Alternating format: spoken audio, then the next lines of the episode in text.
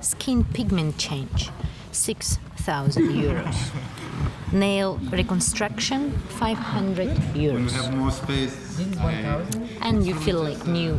Körper, kroppar, bodies. Titeln på Sascha Waltz dansföreställning säger precis vad det handlar om. Och ändå inte.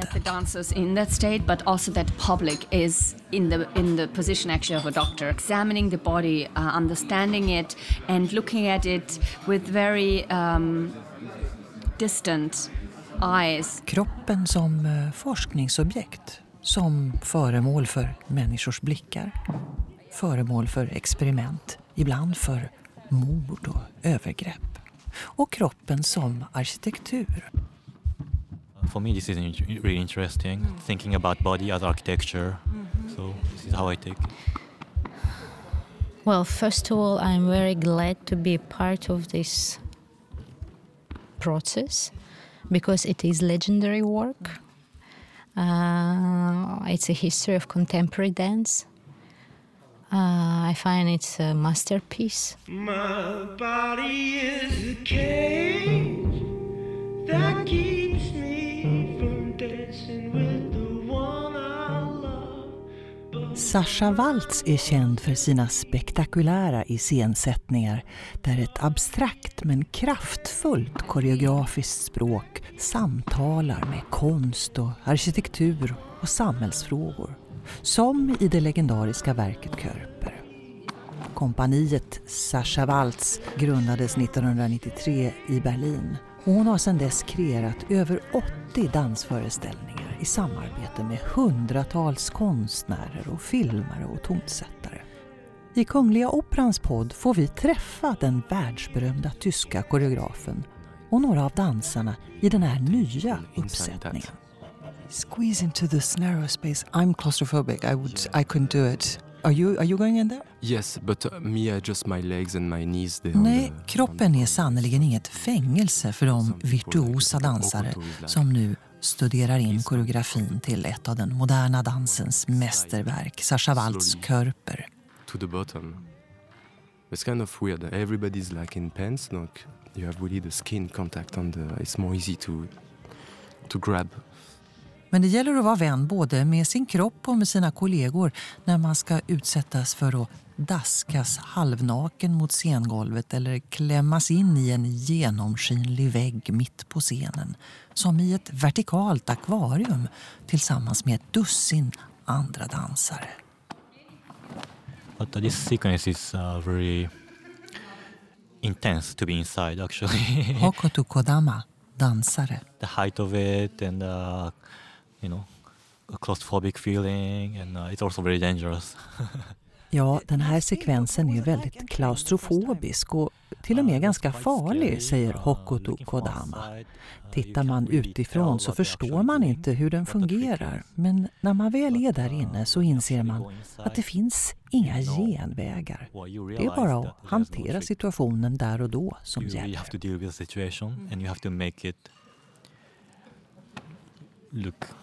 Uh, quite illusionistic. So uh, that's a challenge of it. I don't have problem of being inside.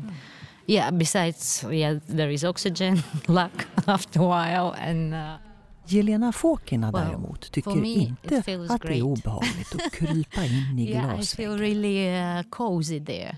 It is a bit uh, Det är mysigt, det crowded, knakar lite grann i träkonstruktionen. Och time, uh, det är faktiskt lite grann som att gå in i livmodern, uh, tycker hon. uh, wood cracking sound, and it does make me feel like in the mother womb. It's like, uh, yeah, I feel safe inside. Sascha Waltz danskompani har spelat Körper i hela världen ända sedan år 2000 då den fick sin premiär i Berlin. Och koreografen vill att publiken ska iaktta föreställningen och dansarna ungefär som om vi vore läkare som tittar objektivt och distanserat på kroppen. When when we go to a doctor and uh, we have a you know uh, an examination, um, he asks us to undress, and um, we you know we we don't think about it it's just very normal and we are also not shy in front of the doctor I really wanted that state, um, that the dancers in that state, but also that public is in the in the position actually of a doctor, as I, as a uh, um, as a creator or as a director, was in the position of the doctor, examining the body, uh, understanding it, and looking at it with very um, Jag ville verkligen att publiken skulle studera dansarna med lite syrlig blick, säger Sascha like, Waltz. um, Jag ville skala bort alla erotiska associationer um, till and kroppen. also the dancers not working on um, seducing a public in that way because that is a pe- very peculiar Om performance. klassisk because ballett och en hel del modern dans ofta handlar om att förföra publiken, att visa upp kroppen som ett vackert, attraktivt objekt så är Sascha Waltz ute efter någonting mycket ärligare och rakare. As dancers, you work a lot from that narcissistic point of view, and I really try to take that away. You know, nobody had Ingen i um, kompaniet performed, hade uh, uppträtt before, naken you know, tidigare. in that group. It was not Men det föll sig helt you know, it was a eftersom vi totally jobbade med ett uh, forskningsprojekt way, but it kring so kroppen, naturally säger because we Sascha just Waltz. Observed and explored the body and became just close and lost this um, fear also of being judged or, um, you know, through the other eye. Just när jag besöker repetitionen så är dansarna fortfarande fullt påklädda och för Jérôme Marchand är det definitivt inte självklart att klä av sig. Han har en bit kvar i sin kreativa process innan det känns helt naturligt. Is, is there ever a point where, as a dancer, you can say, no, I'm not going to do this? Uh, yeah, you have some some stuff like in this piece the the the subject is about the body, corpor, and uh, you have a lot of nudity, and I know I have a lot of people they're not comfortable to be naked on stage because it's a big deal, you know. And uh, for for my part, I'm I'm, I'm have like maybe 40 seconds on stage I'm naked. And I'm gonna try to wear something skin color because I'm I'm not feel comfortable to to show my willies you know? And it's like some people that doesn't matter they can dance naked and and, and me like super När jag kommer in på repetitionen i Gäddviken sitter eh, Jérôme Marchand och pluggar text för brinnande livet inför en monolog som han ska göra i föreställningen. I could feel the sun beating down across my shoulders, and I knew I was getting a tongue from the waistline up. I sat on my butt, and I took a beer between my two fingers and my thumb. The, my mouth was dry and Och så ska han stå på skidor högst uppe på muren som delar scenen mitt i tu. Men det skrämmer honom mindre än det faktum att han ska prata. Han som i 20 års tid lärt sig dansa och memorera steg. Det här är en helt ny sorts utmaning. He's doing. He's gonna ski also on top of the. I am not afraid of height. Don't. No, no, no, no. No, I was climbing before. No, I, I'm, I'm used to. It's okay. No, it's gonna be fun. I can wait to try. But working with text is, is challenging, you said before. yes, because I never did that before, and uh, yeah, it's a new experience. It's a new. Den nakna kroppen finns alltså med i Körper. Men den är inte central. Allt eftersom kvällen går så blir dansarna mer och mer påklädda. Viktig är däremot väggen, muren, som alltså delar scenen mitt i tu. En vägg eller mur som har en alldeles speciell historia med både symbolisk och politisk laddning i en stad som Berlin. wird leben und die Mauer wird fallen. År 2014 så var det 25 år sedan Berlinmuren föll. Och på flera sätt markerar Körper hela det skifte som Berlin och Europa gått igenom sedan det kalla kriget tog slut. As the piece was created in Berlin and, and uh, the situated Och det spelar roll att Sascha also pappa var arkitekt. Samspelet mellan kropp och rum är ett starkt tema i hennes konst. sculpture, this body, physical body of this wall in the space, um, has this reading as well. Um, the the wall in a vertical um, and cutting the space, uh, um, you know, creating a border and then on the horizontal level, opening up the space and also the whole um, language transformed. Um, När Berlinmuren revs lämnades ett stort sår, ett tomrum befolkat av enstaka övergivna vakttorn som skar rätt igenom staden under lång tid.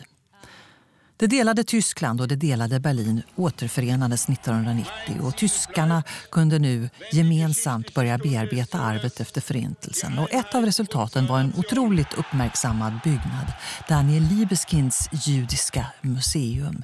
Ett museum som i sin form och struktur fångar förintelsens tragedi. I förstudierna för Körper ingick en annan dansföreställning som fick inviga det judiska museet år 2000. They asked me if I wanted to do um, performance there, and I I did um, a parkour through the whole building, and it was a very very um, strong experience for me because it was for the first time that I was um, that I had to really deal in the art form um, with the context of uh, our history as Germans in relationship to the Jews, so the Holocaust, and to find a, physical language that can um, relate to that horror.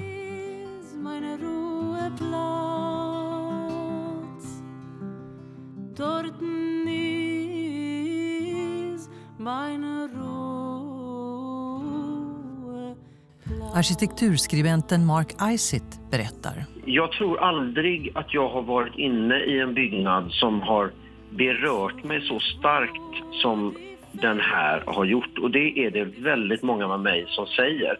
Att det här är en byggnad som, som eh, är ett slag i solarplexus. Det här huset berättar ju en historia. Det här är en form av storytelling architecture som det pratas om ofta i arkitektursammanhang. Och, och det han eh, gör och det som gör museet så uppskattat av så många det är ju att han lyckas i sin arkitektur fånga det där limbotillståndet som judarna ofta befunnit sig i. Ständigt på flykt, ständigt utkastade i någonting okänt med gungfly under fötterna. Man är hela tiden på sin vakt skulle jag säga när man rör sig genom museet.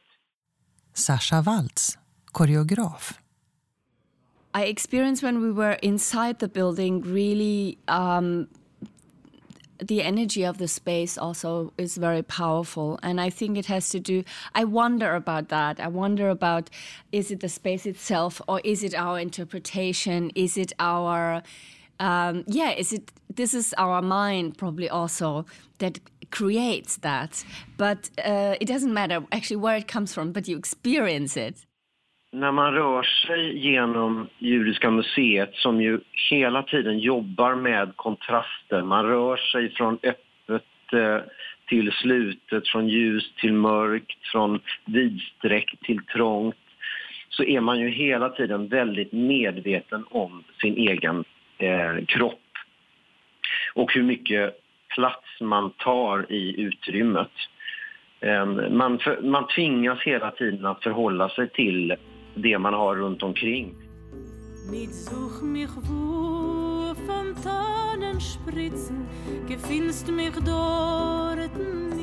Vi bär förintelsen inom oss, säger Sascha Waltz. Allt det som hände under kriget.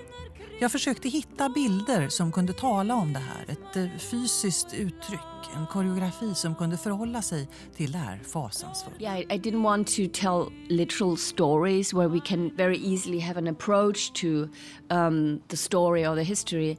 I wanted to find something more abstract, but still reaching the same um, intensity and um, relating to our common history as um, I think as uh, as humans actually I would say like as Europeans or but I think it's more we all carry what has happened um, in the concentration camps during World War II and um, I I try to find um, images that can um, yeah talk about that.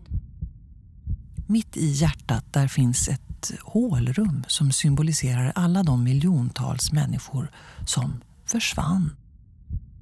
Mark Isitt berättar. Ja, det finns två tomrum. Ehm, och det ena tomrummet är mer eller mindre kolsvart. Man öppnar en väldigt tung dörr, lyckas ta sig in och rör sig jätteförsiktigt i det här kolsvarta rummet och stöter ju in i andra besökare när man är där. Den har en liten, liten ljuskälla som är högt, högt upp. Jag tror ungefär 20-25 meter upp i luften. Det är en strimma hopp.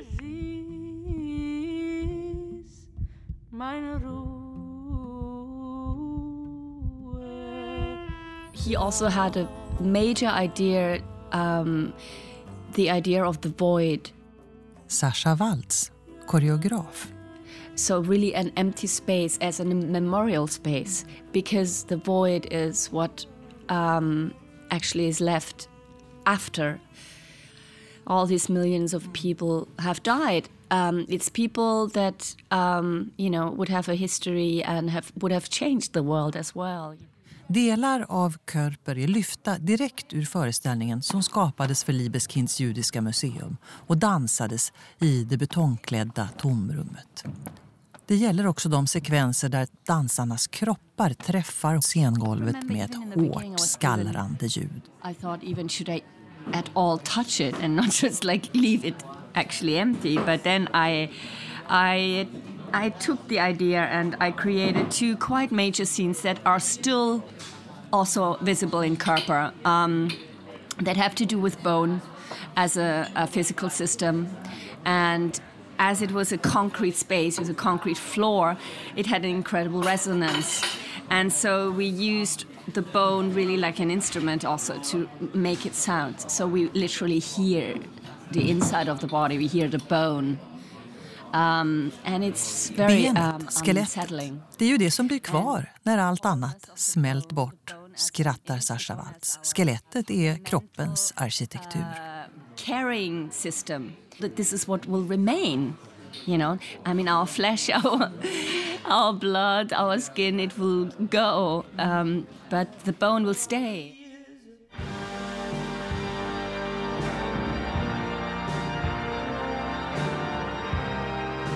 Just den här sekvensen där dansarnas kroppar slår emot golvet ger ett ganska brutalt intryck. Så jag passar på att fråga Hokoto Kodama.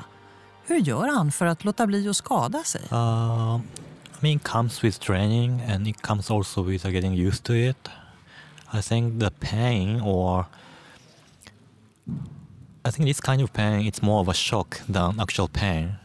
So when you do uh, you know a supposedly a dangerous movement, uh, you feel more shocked and you contract your body. Det är mer av en chock än riktig smärta, säger But, uh, Hokoto Kodama. Man försöker helt naturligt att skydda kroppen. Men om man istället slappnar av så gör det faktiskt inte så ont. Det ser ut som om det gör uh, ont, men vi klarar oss, skrattar han. Not. we- We're okay. we, we can survive through.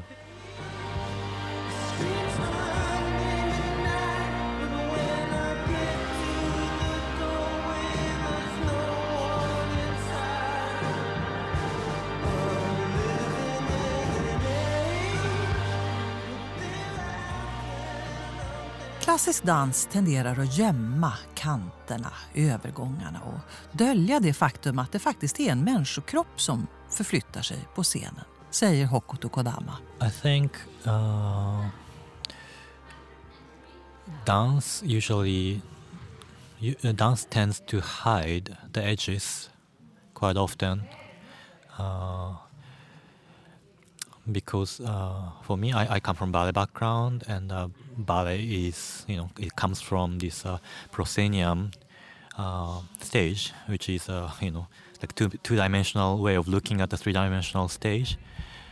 So there's a lot of illusion, and uh, uh, surprisingly, like when they when people on stage feel pain, audience also feel pain. Det är rätt så kul att höra människor i publiken dra efter andan som om de själva hade gjort illa sig. Yeah, I think it's quite interesting to hear people uh, going like, oh, oh. Lite som ett stunttrick eller att titta på en actionfilm föreslår jag. Tja, säger Hokoto. Fast eh, här handlar det ju faktiskt inte om att imponera. Här handlar det om poesi, om att Uh, what we're doing beröra. is more about poet- poetry, I think. It's not uh, about uh, making it look impressive, but it's more about maybe not impressive, but very strong as expression. Den rörliga bild som befinner sig innanför väggens glasruta hör ihop med kompaniets grundande vid invigningen av den teater Sascha Waltz tog över år 2000 i Berlin.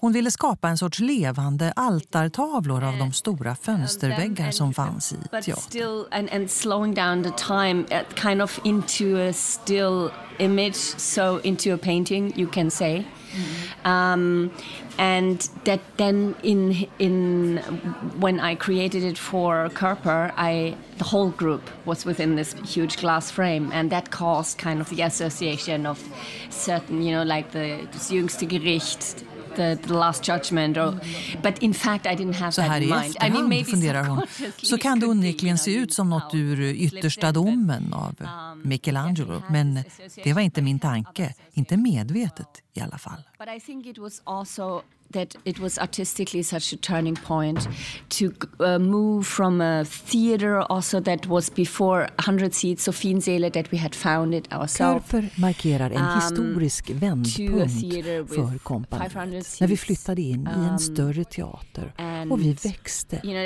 it- i it- alla it was bemärkelser, a, it just säger it was a turning point and that piece is the image of that turning point.